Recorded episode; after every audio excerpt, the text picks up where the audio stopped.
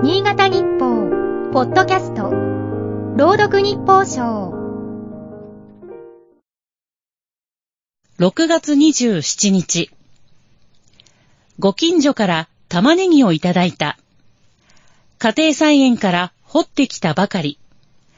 乾燥させていない、いわゆる新玉ねぎだ。まずは生食で。おぼつかない手つきで、できるだけ薄切りにして、花かつを散らす。そしてポン酢をひとたらし。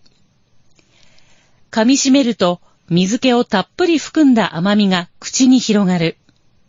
普通のものよりぐっと控えめな辛みが甘みを引き立てる。シャキシャキした食感が楽しい。素人のオニオンスライスだ。薄切りと言いながら厚みにはばらつきがあったが、これもまたよしと、一人越にいる。この料理を口にするたび、作家の立松和平さんの逸話が思い浮かぶ。1966年に進学のため、栃木から上京し、食堂に入った。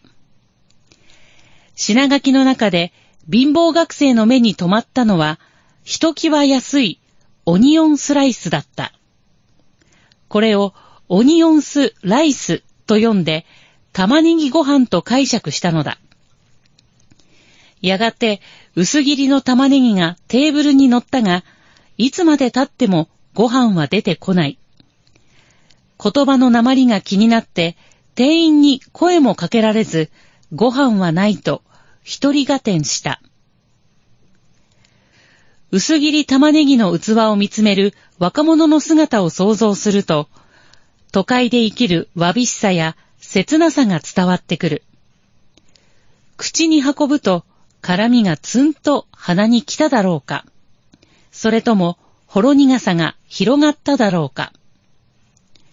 新年度に入って間もなく3ヶ月。環境が変わった人も徐々に慣れる頃だ。辛みや苦みを感じている人もいるかもしれない。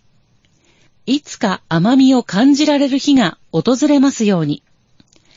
甘みを引き立てるのは辛みや苦みのはずだ。